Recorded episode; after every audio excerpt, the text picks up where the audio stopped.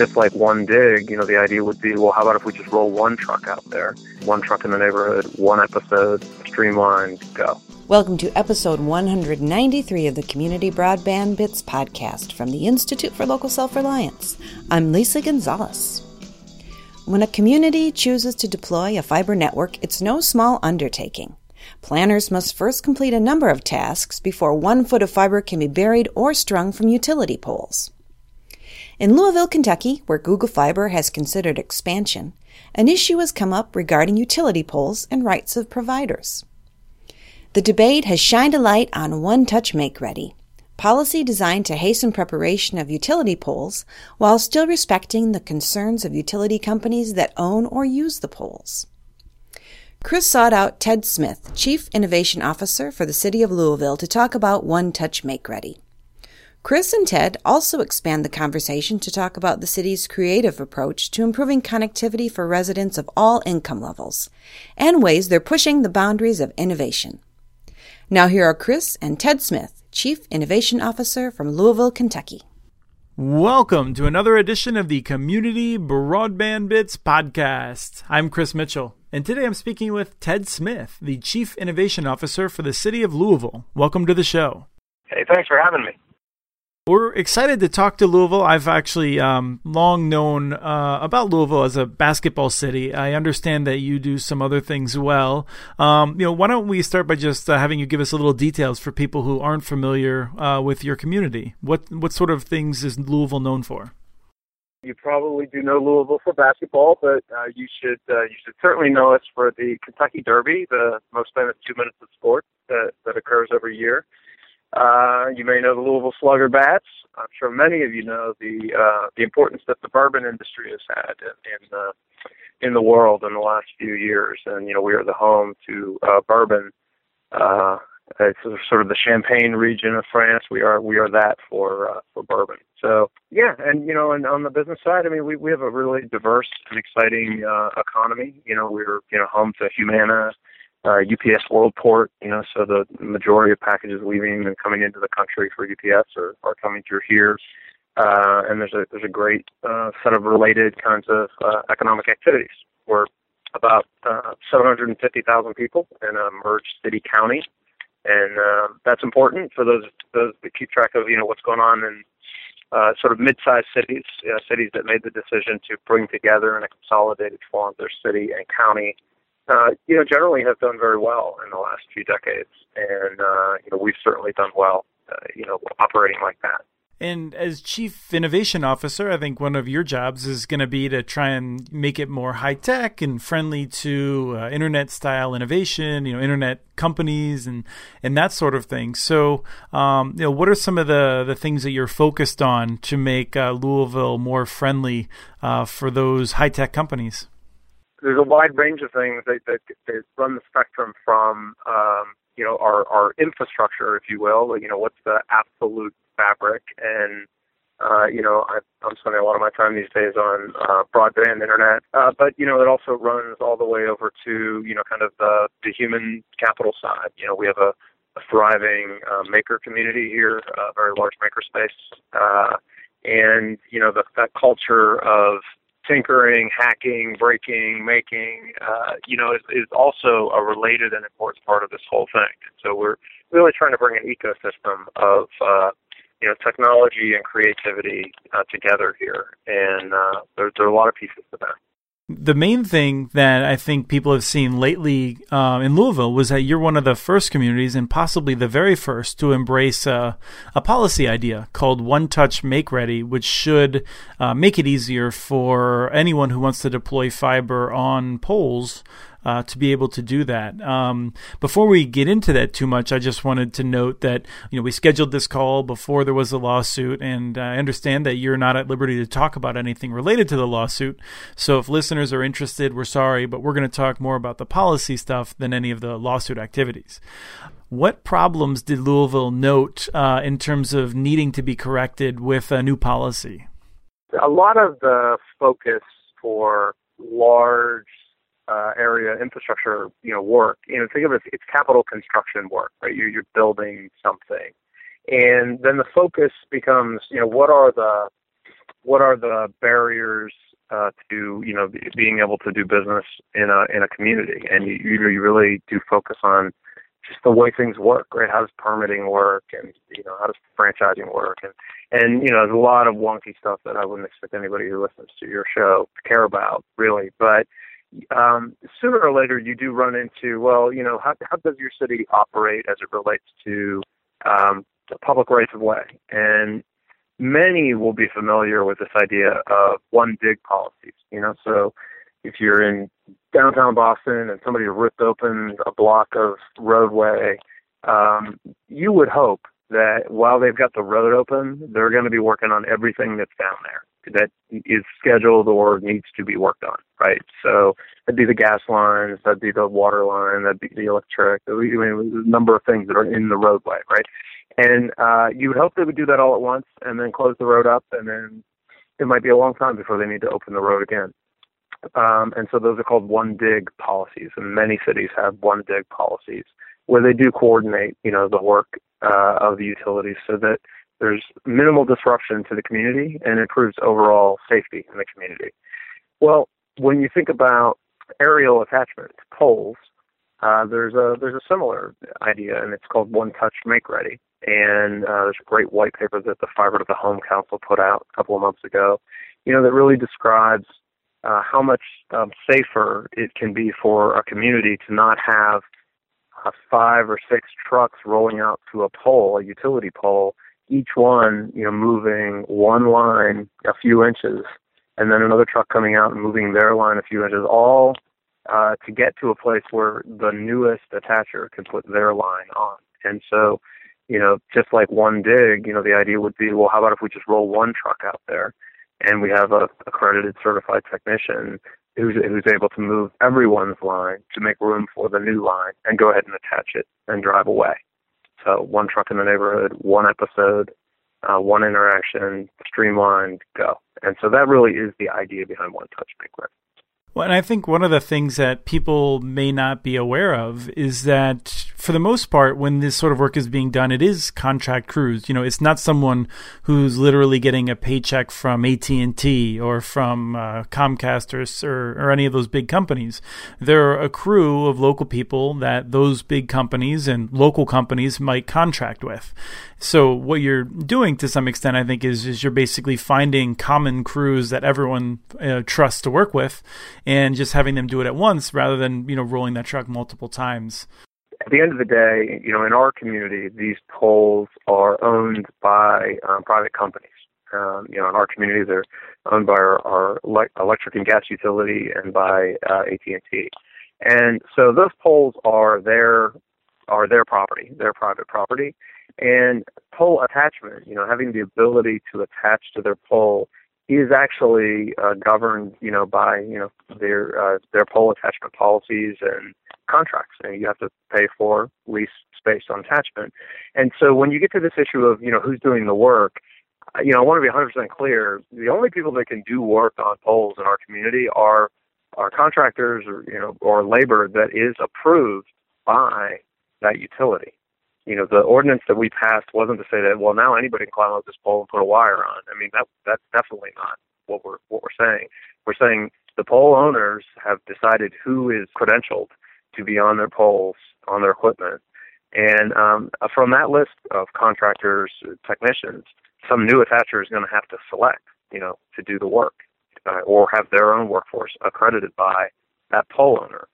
And so I know this seems a little bit in the weeds, but it's important to know because a lot of people have misunderstood this to be, you know, now the government's, you know, asking to have anybody come up and do whatever they want on our poles. I mean, that, that's not at all the case. But, you know, we really are working with with respect to the way that attachment uh, is governed today. We're just asking for, you know, the, the common sense of, you know, let's let's let that technician move everyone's line, not just touch the one line that they might have been originally dispatched for. And I'm glad that you bring up that the city of Louisville doesn't own the poles in this case. I think that's uh, an interesting piece. And um, can you say a little bit about why the city of Louisville has a say over the poles? Uh, we have talked previously about the the right of way and how it works, uh, but I think maybe you could give us a very brief refresher of it. if you look at the ordinance that was passed, you know what what, what we're asking for is poles that are in our public rights of way. Um, you know, we're we're asking for essentially a, a, a standard of work for those poles in our rights of way. And so, you know, it, it really is just a matter of we're really trying to uh, streamline and improve the safety and efficiency of operations in public rights of way. And so, you know, I understand that the poles are privately owned, uh, and that that's fine. Uh, but you know, they're you know this this policy applies to uh, our public rights of way. Right, and I was gonna say as a reminder, I think just a, a little bit deeper is that the you're entrusted. I mean, you're required to operate the rights of way to you know to to regulate them in a way that will benefit the public. And you know if as i'm looking at this from afar uh, it looks to me like louisville's saying well we want to make sure that we can make it easier for new investment. We want new investment in louisville.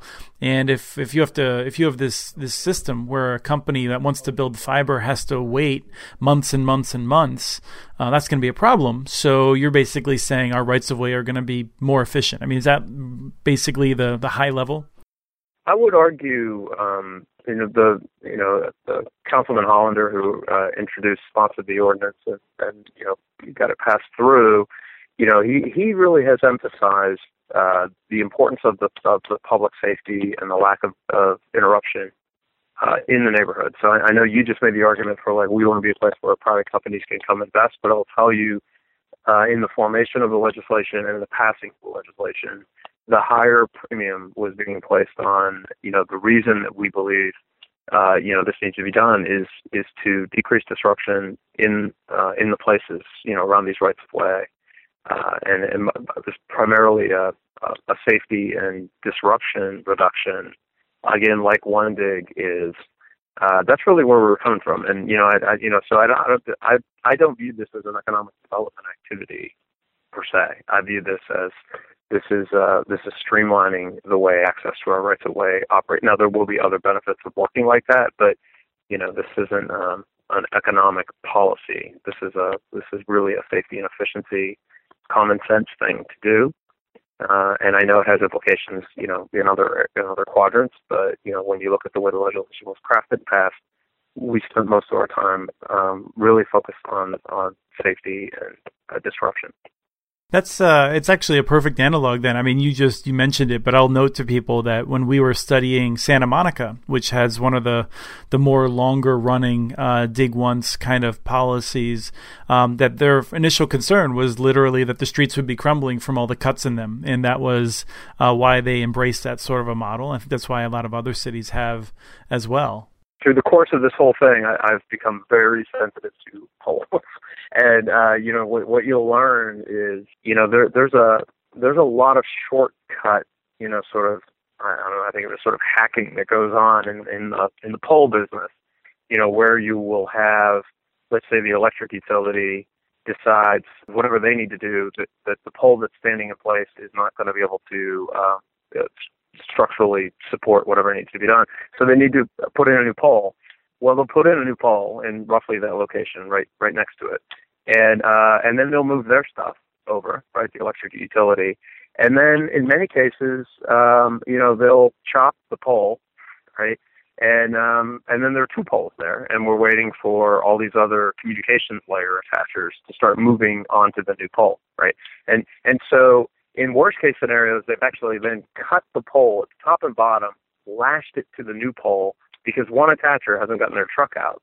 And so there's, you know, there's this sort of cancerous looking monster telephone pole, right, that has, you know, most of the new pole and then part of the old pole, you know, lashed to it, you know.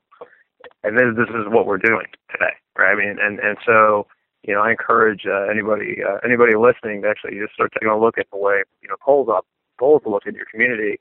You know, if you're in a situation where you have these stub poles, last partial poles, I mean, that is really because of this sequential attachment activity. And, uh, you know, it might not ruin your day, but I mean, it really is a, a different kind of a blight and probably a safety issue overall.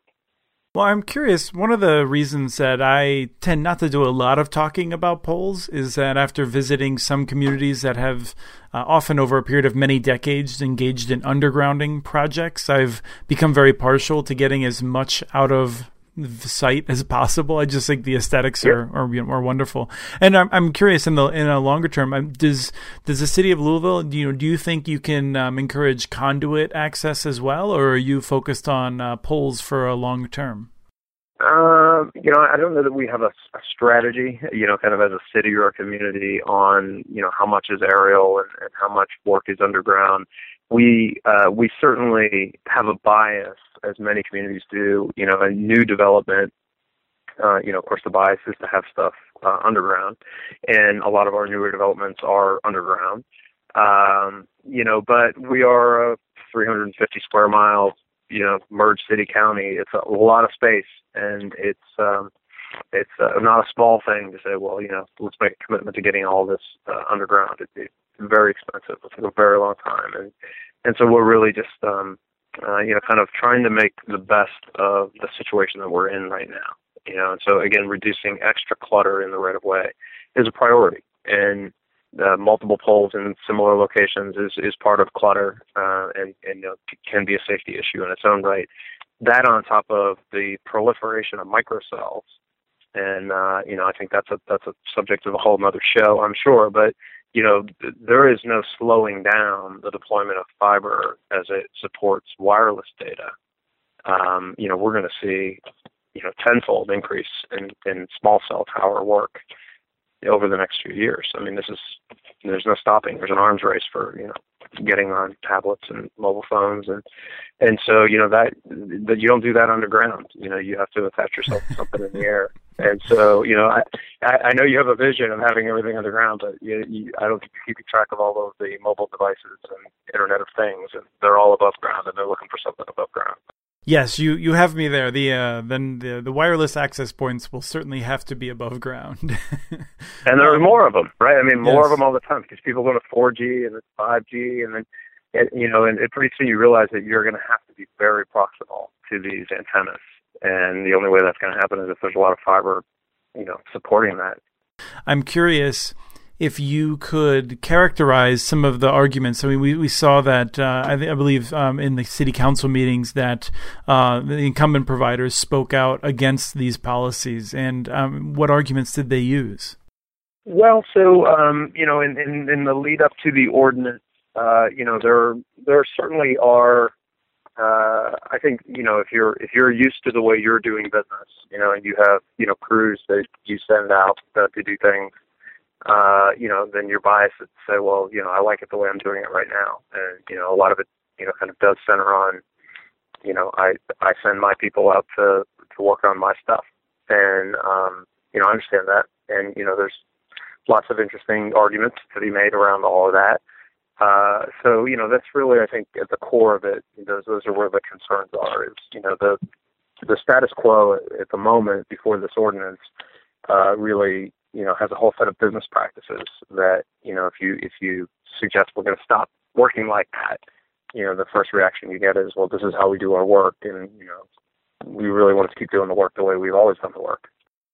Yeah generally i don't find that a very persuasive reason. I mean sometimes it, it's it carries the day um, but unfortunately it's one of those things that um, you know if you have fiber all over town i can see why you wouldn't want to change things uh, but anyway, um, I wanted to throw that in there because I haven't found that their arguments held a lot of merit, but I wanted to make sure that we at least gave a nod to them. I'm, I'm curious, is, is there anything else uh, going on in Louisville that, um, you know, for people who are interested in what cities are doing to um, improve internet access that you'd like to note? A lot of the focus of this conversation is how do you really get ultra high speed, cost effective internet?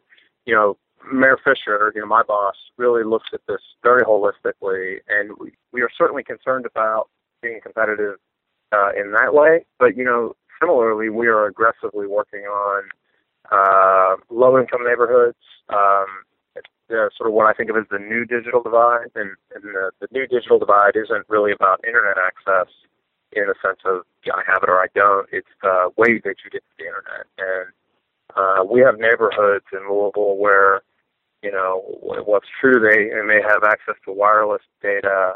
Uh, the pricing is so very high uh, relative to what you would get at, you know, in a fixed line in your house uh, that, you know, people don't use the internet, you know, for educational applications and, you know, these things that are a little more bandwidth intensive. And so we're, we're focused on, you know, w- what can we do to roll out um, wireless internet uh, in some of these neighborhoods, and we have a mesh network that we've recently put up in uh, in one of these neighborhoods, and we're learning a ton uh, by doing this. I just want to say, like, it, it's not your it's not your grandfather's, you know, Wi-Fi project, municipal Wi-Fi project. We're really we're really trying to learn about arrays of access points, how they can be good for economic development for small businesses in the area. Recently, we've rolled out um, a few Bigbelly uh, recycling um, waste stations. I don't know if you're familiar with that company out of Boston, but you know they they have uh, uh, essentially trash receptacles and recycling receptacles that uh, have, uh, in the case of the ones we rolled out, you know, wireless backhaul. Uh, that now in these neighborhoods also have hotspots in between the units, and they're solar powered, solar on top of the unit. And so we've put a couple of these units into this neighborhood. We've been doing public Wi-Fi, and uh, it's really been very interesting to see. You know, now you know now we have people waiting at a bus stop, and they're able to know when the bus is coming.